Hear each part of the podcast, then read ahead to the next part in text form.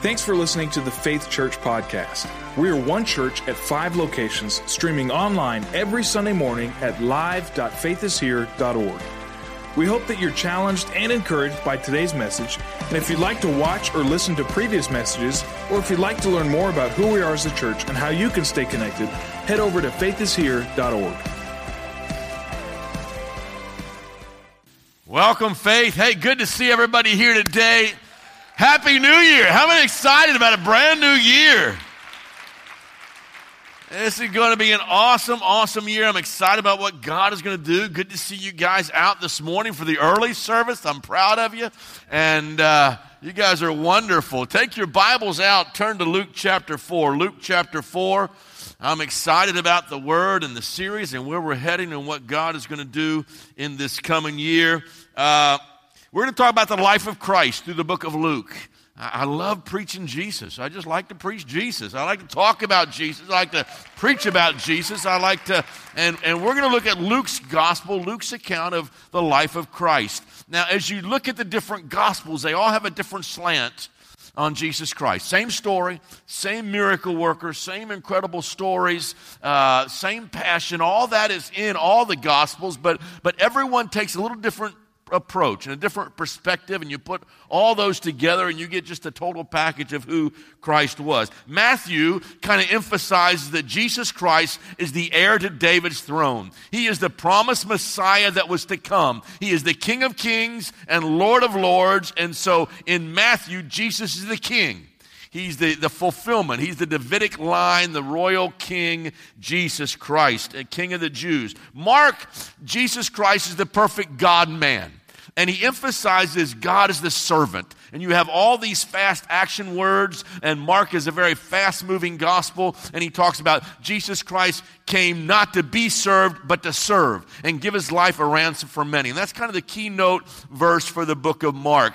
Uh, uh, you have John. John has this cosmic view of God. He doesn't even go back to the manger. He just says, In the beginning was the Word, and the Word was with God, and the Word was God. And so you have the idea of the divine, almighty Son of God and you have his deity, and he really emphasizes that. And he even writes in the end of John, these things are written that you might believe that Jesus Christ is divine, that he is the divine Son of God. And so that's the take on that. Luke's take Luke is a doctor, he's a physician. He writes from a viewpoint of the suffering, hurting, broken humanity. And you have this whole idea of Jesus Christ coming as the Son of Man.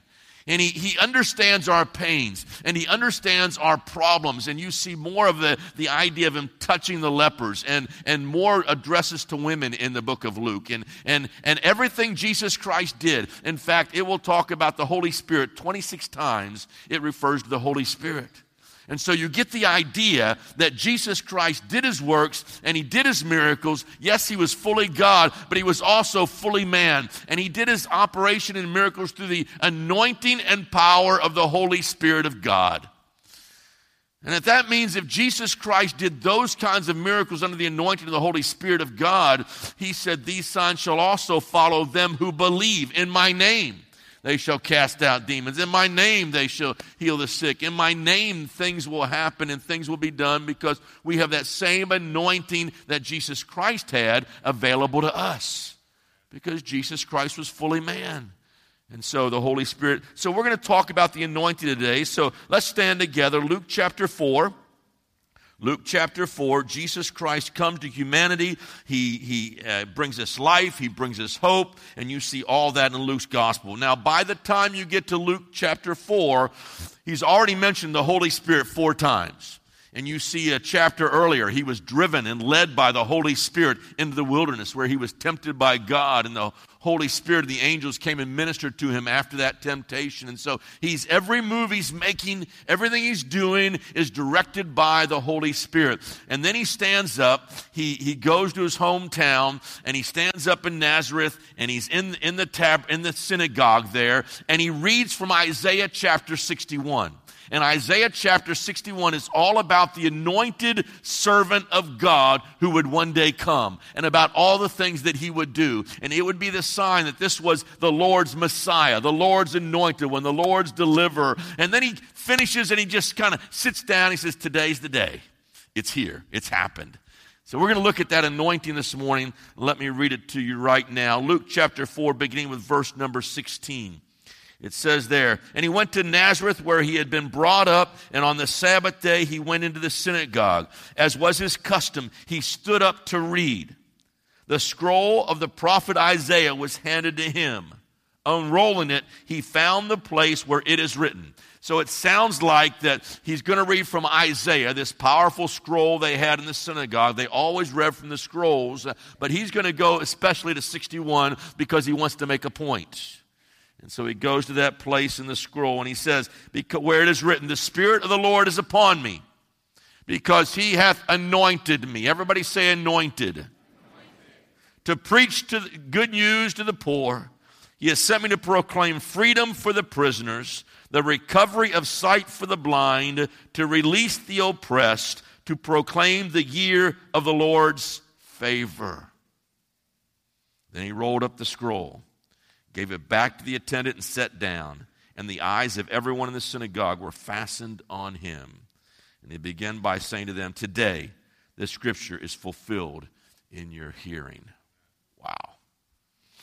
Father, we love you so much. Thank you for your incredible word. And Lord, I just pray you'll teach us this morning. You'll open up the scripture and we'll see it in a fresh and new light today. And I pray, God, that this year we declare that this will be a year of the Lord's favor for Faith Assembly of God, that you are going to move in a powerful way, that we will see those signs and wonders, God, that you will have your way among us today. And we love you, God, and we thank you for your sweet presence today. Minister, I pray through your word. Your word is truth. We ask it in your mighty name. Amen. Turn to someone real quick. Just tell them this is going to be an awesome year. Going to be a year of the Lord's favor. God's going to do some great things. And then you may be seated. Over the years, I've had the just extreme, awesome privilege of preaching the Word of God as God's call to the ministry has been upon my life. And so I, I get to preach uh, almost every week. And if it's not here, it's overseas or somewhere. And just, just have, over the years, just preached a, a lot of messages and a lot of sermons. And, and sometimes when I deliver a message, my delivery is very calm my demeanor's very calm, and uh, I, it's more like a teaching, preaching kind of message. And you've heard a lot of those right here at Faith Assembly of God. I wanted to teach the Word of God, and so I'm very, very precise, very articulate, and, and I try to just, I'm very calm as I bring the Word of God. And there are other times that, that just sometimes I just get really excited, and I'm very animated, and I wave my arms a lot, and everyone just kick up my leg a lot, and just get excited. And, and, and invariably, when I do that, if I kick a leg or just get excited or maybe move a little faster, someone would come to me and say, Boy, you were really anointed today. you really had the anointing today, Pastor. It's not, not quite as much now, but in the early days when I came here and we were at Faith Assembly of God years ago, it was, it was, all, it was a lot of hype and emotion and excitement and energy, and that's great and that's cool. And there, there are times for all those things, but you're really anointed today. The anointing has nothing to do with emotion. Jonathan Edwards stood up and he read his entire sermon. And the name of that sermon was Sinners in the Hands of an Angry God. And it literally shook all of New England and brought about the first great awakening to America. I think he was anointed. Others have sung with great fervency and beauty on the platform. We've got a marvelous group of singers here at Faith Assembly of God, and they just do an awesome job every week. And, and sometimes someone will sing, and, and, and they're just right on pitch, and it's so beautiful, and they just kind of flow, and, and it just seems so lovely. And, uh, and we want to think in our minds they were really anointed. The anointing has nothing to do with talent. Nothing to do with talent. The anointing has everything to do with God's presence upon faithful believers. It is about God's presence. It is about God's spirit. It is about Him moving in our lives. The word anointed literally means to rub on. And so it means it carries the idea of rubbing on or putting on. They would anoint their shields with oil so that they would uh, get the leather pliable when they would go out to battle. And so in the, you find that in the, in the times in the Old Testament. They would rub on oil on the heads of people and they would take the oil and rub it on. Remember, uh, uh, Psalm 23. It says in verse 5, You anoint my head with oil. He's talking about the imagery of the sheep and how that the shepherd would take and rub oil all over the head of that sheep and, and it would keep the flies away and keep the bugs away and keep all those pests off his head. And so it has the idea of to rub on, to rub on. And, and, and what they would do is they would take a generous portion of oil and they would pour it on the head of the person who was going to be anointed. And so they have the expression that that person was under the anointing. Okay? So the oil was poured on, the oil was either rubbed on, and it has that idea of the pouring on of oil or being under the anointing. And then there is that, that thought of the heavy anointing. In Psalm 133, he describes a heavy anointing. He said, Unity is like the oil oil that is poured on the head runs down the beard, even Aaron's beard, all the way down across the priestly garments, all the way down to the hem of the garments. And so there was a large quantities of oil that were poured over the head, and that was said to be a heavy anointing when they would literally take the oil and pour it all over that person's heads. When we anoint with oil and pray for the sick. Don't worry, I'm not going to take a whole bottle of oil and pour it on your head. But they did that in the Old Testament when they would anoint certain people for different tasks and different assignments and different missions. And so there's that heavy anointing. When we anoint with oil today, we take when we call for the sick. He tells us how to do that in the book of James. Let them call for the elders of the church and anoint them with oil. And so we take some oil and we rub it on the forehead usually, and then we pray for that person. And he says, in actuality, it's the prayer of faith that shall heal the sick and raise them up. So when you come forward, it's an expression of your faith in God, your desire to even be anointed with oil and obey God's word for healing. Anointing. In the Old Testament, the anointed one was referred to as the Messiah. It comes from the Hebrew word Meshiach, and uh, and and that has the idea with rubbing on or rubbing on the oil, and so you have this whole thought of the Messiah, the anointed one of God, the one God has anointed for a special task. And so the Messiah, it carries two ideas, and I want you to kind of get this in your mind and, and follow me closely here. Uh, you were uh, anointed; it meant God's endorsement on you, or also God's enablement. So the Messiah would be anointed by God, which meant he was endorsed by God for a specific task, but it was also a divine enablement to carry out that task. Now, stay with me. I'm going somewhere with this. In the New Testament, the Greek word for anointing is the idea of Christos, and we get the word Christ from that. Christos, and it literally means the anointed one. Christos. So Messiah, Hebrew, Old Testament, Greek, Christos, New Testament. When we say Jesus Christ, and we use that terminology when referring to Jesus Christ, Christ was not his last name. It's not Larry Burbacher, Jesus Christ. It's Jesus, the anointed one. It is identifying who he is. He is the anointed one of God. He is God's Messiah. He is God's Christos. He is the anointed one by God. Jesus Christ. He says in verse 18, The Spirit of the Lord is upon me because he hath anointed me. I am God's chosen one. I have been chosen by God, and I have been enabled with power from God, and that was all designated when the Spirit of the Lord came upon me. Okay? So when does that happen? Go back a chapter. It happens in Luke chapter 3. It occurs at Jesus Christ's baptism. He cannot really even be properly called Jesus Christ before his baptism in the Jordan River because that was the time of his anointing. That was the time the Spirit came upon him. So look at verse 21. And when all the people were being baptized, Jesus was baptized too. And as he was praying, the heaven opened and the Holy Spirit descended on him in bodily form like a dove.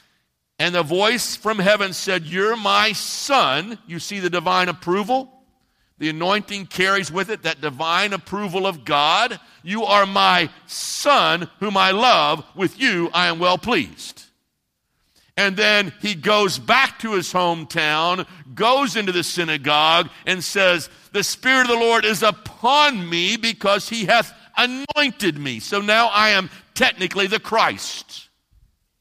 I am the anointed one because his spirit is upon me. You know, when it says in Luke 3, it says the heaven opened up, it literally carries the idea of the heavens being torn apart or ripped open. It is a violent act. And so the heavens are ripped apart. God's Spirit comes down in power upon Jesus Christ. That was his baptism, that was his anointing. Okay? So the Holy Spirit came upon him and it gave him divine approval. And then you hear the voice of God, This is my beloved Son. And you see divine authority and power is going to be carried out throughout the rest of Jesus' ministry. His miracles, his works, the opening blind eyes, the lame walk again, uh, all those things that are happening. And he says these are, these are characteristics of somebody who's anointed. These things will happen. Prisoners will be set free. It's going to happen. Through Jesus, fully God, he is also, though Jesus is fully God, he is also fully man. So he is always in constant communion with his heavenly Father. He's in touch with him all the time, and he is continually dependent upon the work of the Holy Spirit in and through his life as he would go about his ministry. And Luke emphasizes this even more than anybody else, any of the other gospel writers. Luke is going to emphasize that Jesus Christ operated and moved under the constant leading and guiding and direction and power of the Holy Spirit of God. That's how he's going to do what he does.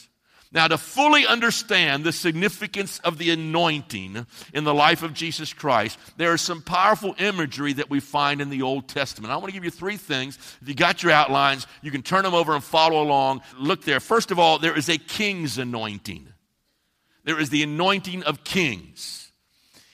And, and let me just give you one example. All the kings who are going to be on the throne of Israel are at some point going to be anointing for that position of leadership. And you see it first with the first king is King Saul. And so Samuel comes along and he is going to anoint King Saul. And let me read it to you very quickly. 1 Samuel 10, 10 1. Then Samuel took a flask of oil and he poured it on Saul's head and kissed him and said, Has not the Lord's anointed you leader over his inheritance? And so you have the anointing of Samuel who is the last kind of judge over the land, and he's going to anoint King Saul. And he takes this flask of oil and he pours it on his head and he kisses him and he says, God hath anointed you king. You have that divine approval and recognition from God Himself. And so you have both two things are happening again. What? You have God's approval, number one, you are now the king of Israel. And number two, you have His authority to rule. Right? Approval, and authority. Comes through the anointing. Stay with me here. Now, Saul squanders this away. He squanders the anointing. He has this incredible gift of Almighty God, this divine approval, this authority to rule and reign as king, but because of disobedience, he is going to lose the anointing. Let me show you this. Turn to 1 Samuel 15. I want you to see this very, very carefully. 1 Samuel chapter 15 and verse number 17. Samuel said, Although you were once small in your own eyes, did you not become the head of the tribes of Israel? This is after he has sinned, after he took matters in his own hand, after he spares the Amalekites. The Lord anointed you king over Israel. This is Samuel's point. You were chosen by God, selected by God, anointed by God. You had divine approval and divine authority, and you blew it. You get that? The Lord anointed you king over Israel, and he sent you on a mission, saying, Go and completely destroy those wicked people, the Amalekites, make war on them until you've wiped them out. Why did you not obey the Lord? Disobedience caused Saul to forfeit the anointing. Why did you pounce on the plunder and do evil in the eyes of the Lord? But I did obey the Lord, Saul said. And I went on a mission assigned me. I completely destroyed the Amalekites and brought back Agag, their king. And the soldiers took the sheep and cattle from the plunder, and the best was devoted to the Lord, in order to sacrifice them to the Lord your God. But Samuel replied, Does the Lord delight in burnt offerings and sacrifices, as much as in obeying the voice of the Lord? To obey is better than sacrifice. To heed is better than the fat of the rams. For rebellion is like the sin of divination, and arrogance like the evil of idolatry, because you have rejected the word of the Lord. Now, listen to me. The word of the Lord will tie into the anointing. Because you've rejected God's word, you no longer are under the anointing. You follow me? Because you have rejected the word of the Lord. He has rejected you as king. Now, 1 Samuel chapter 16, verse 1, Saul still holds office. He has the office of the king. He is ruling out of that office as the king of Israel. But the presence of God had lifted, the anointing was no longer upon him. And so Samuel is told by God, I want you to go and anoint another. And what does he do? He goes and he finds David and he anoints David. And so David is going to be the anointed heir to the throne, but Saul is still going to remain on the throne. In other words, it is possible to have position and not have the presence of God. You can have position, you can have the title, you can be called whatever you want to in any form of ministry and still be without the presence and power of Almighty God. You might have the approval of man, but you may not have the approval of God. And Saul maintained the approval of man. He is still the recognized king of Israel, but he does not have the divine approval of God. Therefore, he does not have the anointing. The anointing comes with God's divine approval and God's divine authority. Follow me here? The kingly anointed. Guard carefully the grace of God entrusted unto you. Do not take it lightly, people. God's presence is not to be trifled with. How do I mess up this presence and power of God? By not heeding the word of the Lord.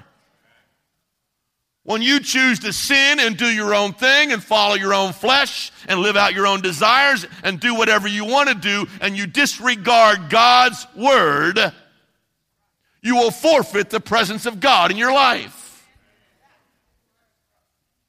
Mm, mm.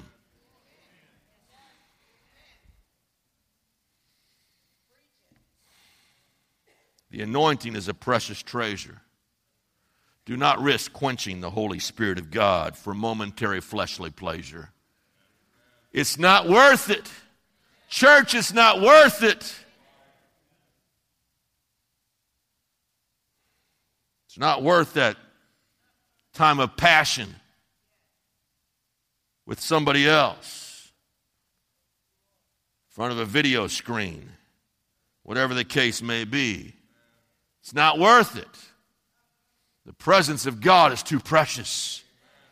Power of God's too precious. Don't forfeit it by failing to heed the word of the Lord. If you choose to despise his word, God will choose another to get his work done. If you choose to despise the word of the Lord, God will select someone else. He'll find a David somewhere to get his work done. The greatest hindrance to the advance of the gospel and spiritual victory is not the demonic forces of hell, it is our own stinking flesh. Our passion for self fulfillment and self promotion impedes the work of the Holy Spirit.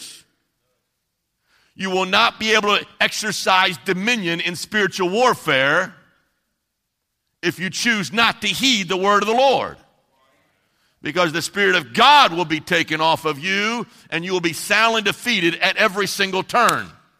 But if you want a kingly anointing, if you want to rule and reign with Christ Jesus, uh, you better heed the word of the Lord.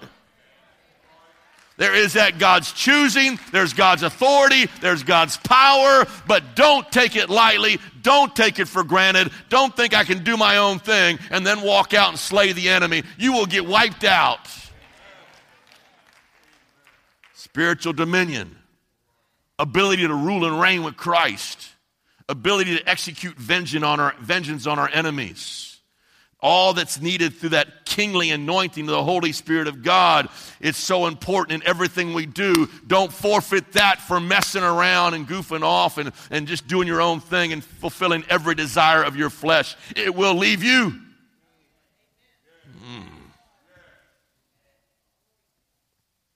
The ultimate heir to the throne is Jesus Christ and he is going to be the direct descendant not of Saul's line, he is going to be in the Davidic line. He is going to be of the lion of the tribe of Judah, the line of David, not the line of Benjamin, not the line of Saul. Why? Because Saul blew it.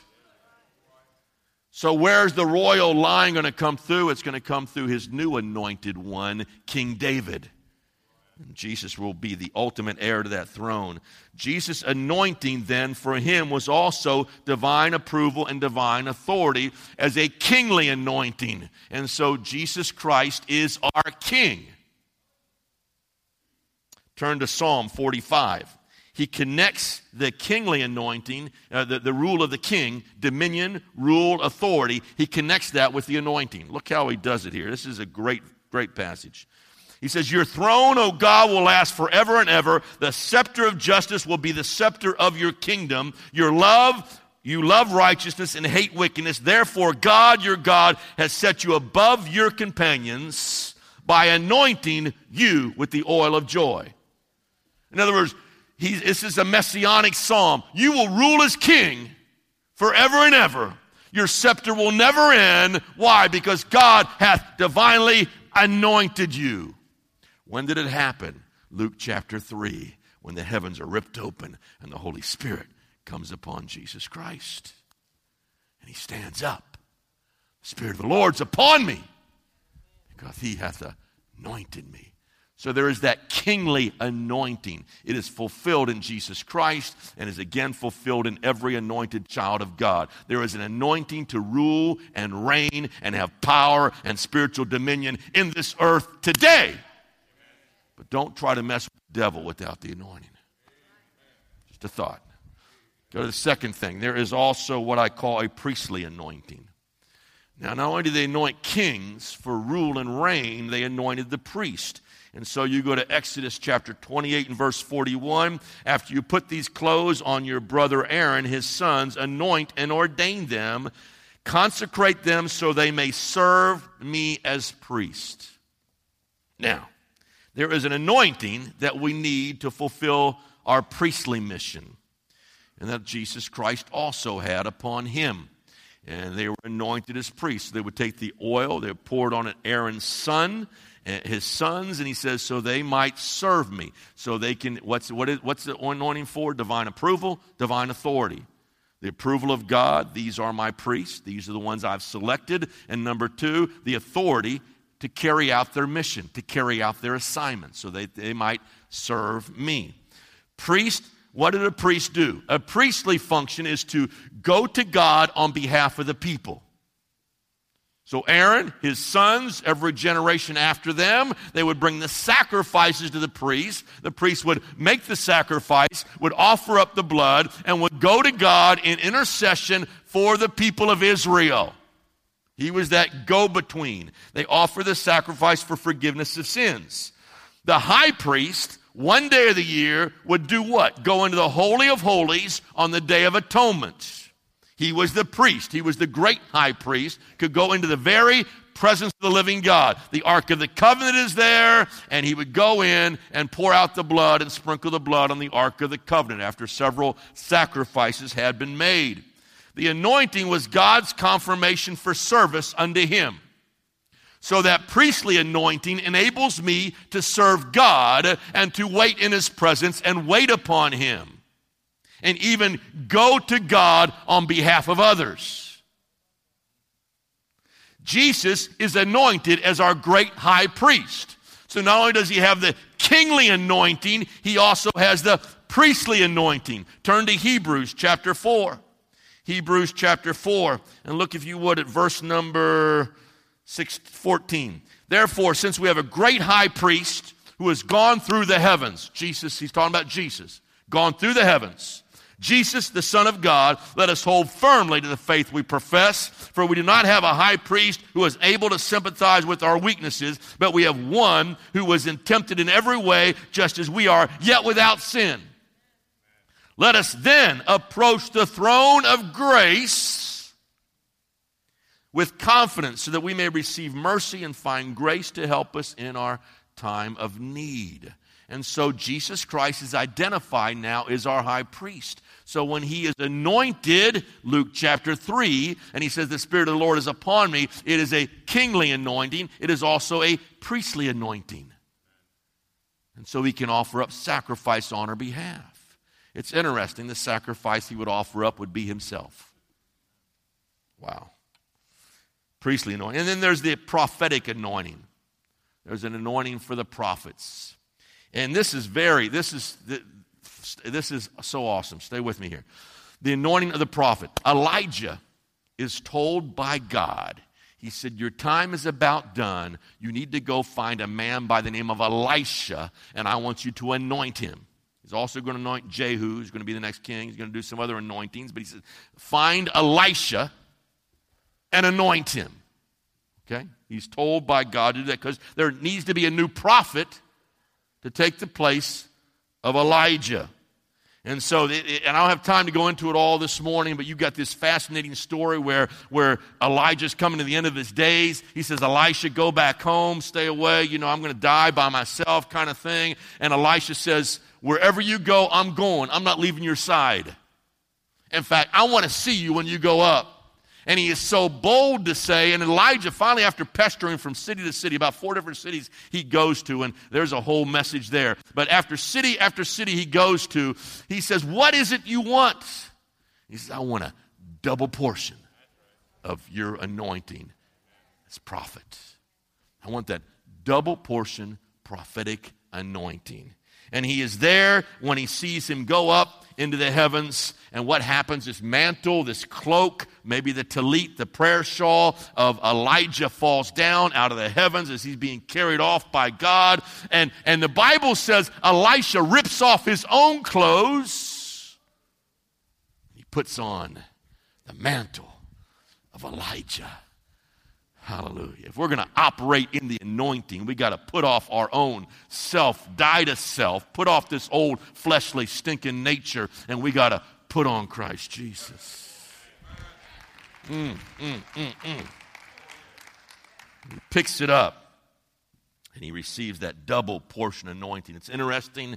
Uh, we have recorded twice as many miracles that Elisha did than Elijah. So it's that full double portion anointing. It's interesting also, the final takeaway in this chariot of fire occurs where? In the Jordan, by the Jordan River. Where is it Jesus Christ? The heavens open up and the Holy Spirit comes down. What? The Jordan River. The Jordan River. Jesus Christ is a type of Elisha. Remember, he says John the Baptist, the spirit of Elijah was on John the Baptist, who would prepare the way for Jesus Christ. And so Elijah is a type of John the Baptist. Elisha, the double portion anointing, is a type of Jesus Christ. Just thought I'd throw that out. Just kind of interesting. And Elisha heard the promise. Listen to me. He heard the promise of an anointing, a prophetic anointing, and he took hold of it. As with any promise of God, how do you receive the promises of God? You take hold of it by faith. You take hold of them and believe you will receive them. Jesus, listen to me, is God's anointed prophet, priest, and king. He is God's perfect prophet, priest and king. He is fully anointed and he receives both God's approval, this is my beloved son, and God's authority or power. And he lived and he does miracles and he follows the, they followed him and he taught and he did all that the Bible says in the anointing of the Holy Spirit of God. They marvel that he taught with such authority. Now, Jesus Christ is what? He is the head of his church. The anointing of Jesus Christ, listen to me, flows down from the head all the way to the body. Who is the body of Christ? We are. When we use the term Christian, if somebody says, Are you a Christian? we say yes. What does that literally mean? Of the anointed one. In fact, we are not called the body of Jesus. Because Jesus died, rose again, and is now seated at the right hand of the Heavenly Father. We are always the body of Christ. We are of the anointed one. And so the same anointing that flowed down the head of Christ flows down to the rest of the body. True believers share in this anointing of the Spirit of God because why? We are members of the anointed one. When I receive Christ, I have the anointed one in me. We also receive his spirit the anointing of Jesus Christ at our salvation. What I say it was for? Divine approval.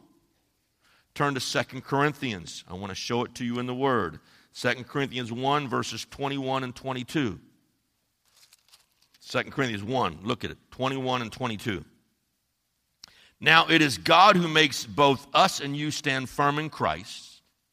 He has anointed us, the body. It's God who makes us stand firm in Christ, the anointed one. He has anointed us, set his seal of ownership on us. What did I say the anointing was? Divine approval. So, because of that anointing in Christ in me, I can also hear the Father say, This is my beloved Son. This is my beloved daughter. This is the one I died for. This is the one I gave my life for. Why? Because they have that same anointing.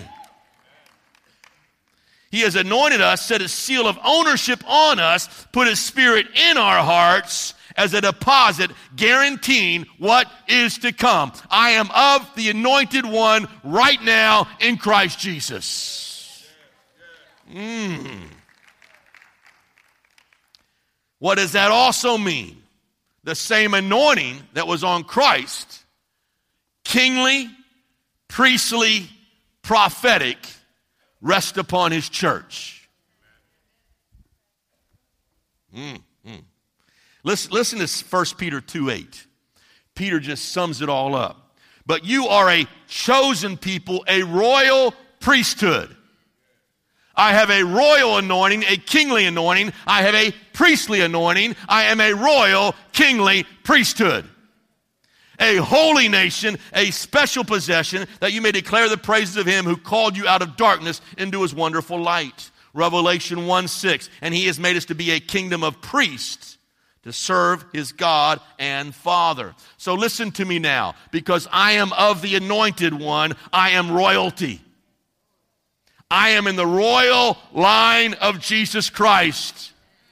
And I have authority to execute judgment over our enemies. I rule and reign with Christ, not in heaven, right now. Right now. I can exercise spiritual dominion in the name of Jesus Christ. Ah. I have right now a priestly anointing.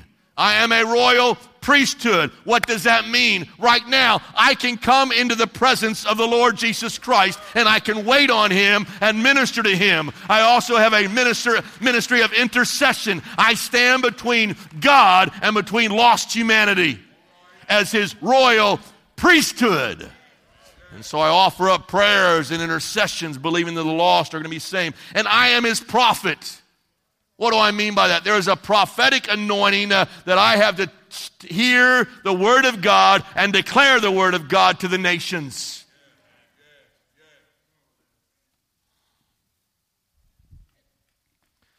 I can flow in the gifts of the Holy Spirit. He's given those to His church. Prophesy, pray in tongues, work in gifts of miracles, gifts of faith gifts of healing, discerning of spirits, these supernatural gifts that the Holy Spirit gave me to carry out His mission.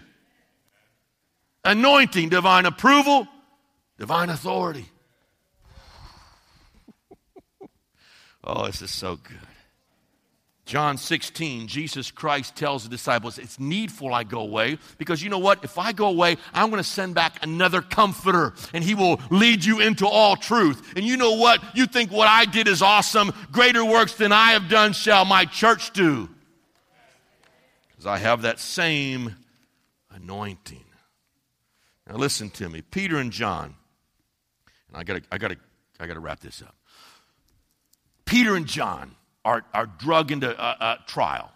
The, the, lame man by the gate, beautiful. He's made to walk again, and they're upset because the crowds are just gathering and they just killed Jesus. They thought they stopped it, but they didn't because the Spirit of God just went to, the, to his disciples and on from there. And they're taken in, and look, look at what it says in Acts 4 and 13. And when they saw the courage of Peter and John and realized that they were unschooled and ordinary men, they were astonished, and they took note that these had been with Jesus. Now, listen to me. I believe we can operate in greater dimensions of power, that anointing of God. But how's it happen? They took note that they had been with Jesus. You say, Pastor, I don't have the power. I can't do this stuff. It's not happening in my life. It all sounds awesome and cool, but I'm not walking in spiritual dominion. What does it say? They took note that they had been with Jesus. When you spend time in the presence of the Lord, that anointing rubs off the same anointing that was rubbed on Jesus Christ is rubbed on our life in greater dimension. And so hang around Jesus, pray, study the word, uh, be around children of God. You know, church is so exciting because I'm in a whole assembly of anointed ones, uh, and that anointing's rubbing off me and rubbing off you, and we're rubbing off on each other, and we're lifting each other up, and we're encouraging each other in the most holy faith. Oh my goodness. Hmm. Listen to me, 2017, we want to see the same stuff that Jesus talked about happen at Faith Assembly of God and happen in the low country. What does he say is going to happen when we operate under the anointing? The oppressed will be set free. Listen, demon possessed, set free by the power of God. Uh, addictive bound behaviors set free by the power of God. Those who've been bound by drugs and alcohol, set free by the power of God. There is an anointing for that. Hallelujah. To proclaim the year of the Lord's favor to heal the brokenhearted. Uh, this gospel we proclaim to the poor. All this is going to happen, and this is what God's called us to do, and this is the stuff we should be seeing through the works of Jesus Christ. But in order to do this, we must spend time with Him and make prayer a priority. The world will marvel that we have been with Jesus, just like they marveled at Peter and John, unschooled uneducated, not all that bright, not all that smart. But oh, the Spirit of God uses and works through us to do God great, great, and mighty things. And they'll say, you know what? Those people, they hang out with Jesus. This week, I'll say more about it in a minute. We're going to pray and we're going to fast and we're going to seek God and we're going to draw on His presence and we're going to say, Nothing but you, Jesus. We're going to turn our TV sets off and our computers off and we're going to get in and we're going to press in for what God wants to do in our lives and go on this journey together. And then there's also, and this is the last thought, there's also what I call that double portion anointing. Now, remember, I said there were two things that came with the anointing. One is divine approval. The moment you say, Jesus, I need you, the Spirit of God comes into your heart and life, and He says, This is my son. This is a child of mine. He adopts us into his family, and we have that divine approval as children of God. But there is what I call a double portion anointing. It's that same mantle that flowed down when it came out of the chariot, flowed down to Elisha. And the oil literally just doesn't get on our heads. It runs down the head, all the way down to the garments, all the way down, follow it to the hem of the garments, out to the rest of the world. That's the heavy anointing. That's the double portion anointing. Jesus' disciples would need that double portion anointing, and we call that the baptism in the Holy Spirit. I am anointed by virtue of the fact I am a part of the anointed one. I am a part of his body. I belong to Jesus Christ. Uh, and so I am of the anointed one. I am a Christian. But I also believe there is what the Bible calls a double portion anointing because he told his same disciples, he breathes on them and says, The Holy Spirit will come upon you. And then he said, But go wait, I've got more for you. Go tarry, pray, seek my face, wait in Jerusalem for 10 days, don't leave, pray, seek God. And I'm going to pour out on you a double portion anointing. There is that anointing for approval there is also that anointing for power. And what does he tell his disciples in Acts 1 8? And you shall receive power. After that, the Holy Spirit has come upon you. You getting it? You, you pulling it together now? Divine approval comes with Christ, my beloved Son. Divine power comes through the baptism in the Holy Spirit followers of Christ, Christians, redeemed by the blood, needed to wait and pray and seek God till they receive the power of the Holy Spirit. Joel prophesied. He said there's going to come a day when God's going to pour out what is known as a double portion anointing. Now let me read it to you. Joel 2:23.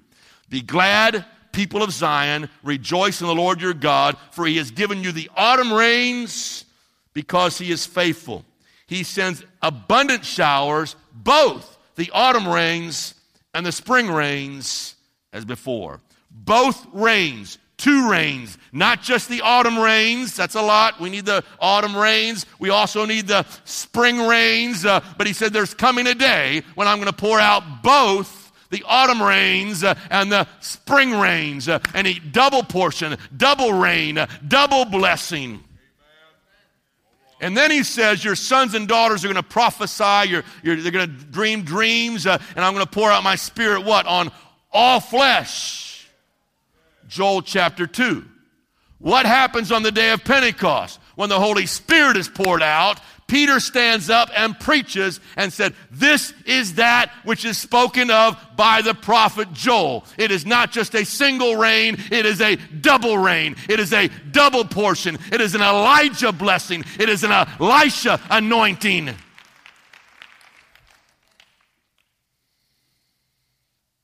Hmm. Acts 2, 38 and 39. Let me read it to you real quick, and we're going to pray. Acts 2 38 and 39. And Peter replied, Repent and be baptized, every one of you, in the name of Jesus Christ, for the forgiveness of your sins. And you will receive the gift of the Holy Spirit. This promise is for you and for your children and for all who are far off, for all whom the Lord our God will call. Hallelujah. Repent, turn to Christ, and be baptized in the Holy Spirit you can have a double portion anointing. And its power, what? To be my witnesses. We need that same anointing, double portion anointing, to do the works of Jesus Christ. The anointing is the divine approval and power to carry out our mission, power and presence of His Spirit to change our world. Listen, I want to declare that 2017 is going to be a year of the Lord's favor. How many want to believe that with me? It's going to be a year of God's divine favor. Now, let me tell you in a nutshell what that meant. Every 50 years was called the year of Jubilee. What would happen on the 50th year? Well, slaves were automatically set free. Isn't that good news? Property was returned to the original owners. It was redeemed, could be redeemed by the original property owners. And they took a sabbatical year of rest. They would rest for that 50th year. They would do no work. They rested. They rested. And there was always with that a hope of a future rule and reign of the Messiah who would come. It was the 50th year. It was the year of the Lord's favor. It was a year of Jubilee. I want to believe that for Faith Assembly of God. I want to believe this year captives are going to be set free like never before. That we are going to rest in the Lord Jesus Christ. Uh, that we are going to redeem all that that the enemy has stolen from us and taken away from us. Uh, he is a thief. He's a liar. He's a crook. And I want to put him out of business. Mm. This week, I am challenging all of you to pray and fast. Don't eat. Some of you may want to do a Daniel fast. That's okay. Sometimes in Israel, they would f- break fast at the end of the day. So you may fast all day long and break fast at night. Uh, I'm not necessarily saying a total fast. I'm going to drink water. And so I would encourage you, maybe drink water. Usually they drank, drank water.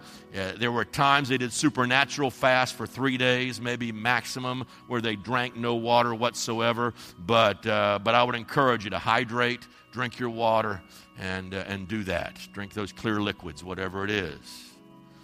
We're going to go fast for five days. We're going to fast Monday through Friday. Uh, start today, start tonight. Sun go down tonight, maybe break fast Friday night. I don't know. Every day, this church will be open at noon. We did this last year. We're going to do it again this year. So from noon to 1, we're open. I know most of you guys got to work. Uh, tomorrow, if you want to come by, you can. Uh, we'll be here. We'll be praying. We'll be seeking God. We'll be waiting on the Lord. We'll be praying around this place. We'll be believing for 2017. We're going to pray that God's going to move in a mighty powerful way. We'll be doing that every day. It'll be led by our pastors, and we'll just spend a time of prayer in here together every day from noon till 1 o'clock. This church will be open, this sanctuary will be open. This month, I'm excited. This the, the, first month of our series is on the miracles of Luke, and we're going to look at the next four or five miracles, four miracles that uh, occurred in the book of Luke. There were many more, but we're going to highlight four of them, and and I'm going to believe that God's going to do the same miracles in our congregation, in our midst, that He did in the New Testament. There's no reason God is the same yesterday, today, and forever, and so we're going to begin to believe God for miracles, a release of His miracle working power in our midst next Sunday night. I'm going to preach my opening sermon. We're have three services in here. We're going to crush it. We're going to preach three times in a row. We're going to have a lot of fun. uh, and then that night, we're coming back at 6 o'clock. And we're going to have a time of prayer and waiting on God. We're going to have some worship and praise and celebration. We're breaking our fast. We're going to celebrate what God's going to do. It is going to be an all church prayer meeting. All five campuses are coming together right here next Sunday night. Do not miss it. You'll just feel like you missed the rapture because we're going to have an awesome, awesome time here together next Sunday night. I'm excited. I, don't, I just feel, I don't know why. This year just has me peaked. Next Sunday night, listen to me. I, I alluded this morning to the baptism of the Holy Spirit. Next Sunday night, I'm going to take a time where we're going to pray for people who are hungry to be baptized with the Holy Spirit. And we're going to lay hands on you and believe that God will baptize you in the Holy Spirit. If that's never happened for you, next night, next Sunday night's going to be your night. It says in Luke 11, just simply ask God for the Holy Spirit and He will give it to you. And so we're going to believe by faith that many, many people will be baptized with that double portion anointing, uh, that baptism in the Holy Spirit of God. We're going to have a, just, a, just a great, great revival night service here next Sunday. So if you haven't been baptized with the Spirit of God, you begin to pray about that this week. When you're fasting and praying, say, God, I want everything you got from me. I don't want to be short in the power avenue whatsoever. I need that power in my life. I want it, God. I desire it more than anything else. When you have that kind of hunger, God will fill you. It will happen. So you come with faith believing, and we're going to have us a time in the house. Stand together, stand together. God, band, come on out. Let's we're going to sing a song. We're going to pray, let you go. Listen, if you don't know Jesus Christ, start 2017 out saying, God, I need you. Come into my life. Maybe for some reason you got to say, I got to go to church today. I'm going to start the year out right. And I'm so happy you guys are here. I'm going to start the year out in church. I'm going to start the year out right. But you may not know Jesus Christ. Just say, God, I need you. Come into my life. Come into my heart. Thanks for listening to this weekly podcast. Check out faithishere.org for podcasts and videos of our previous messages.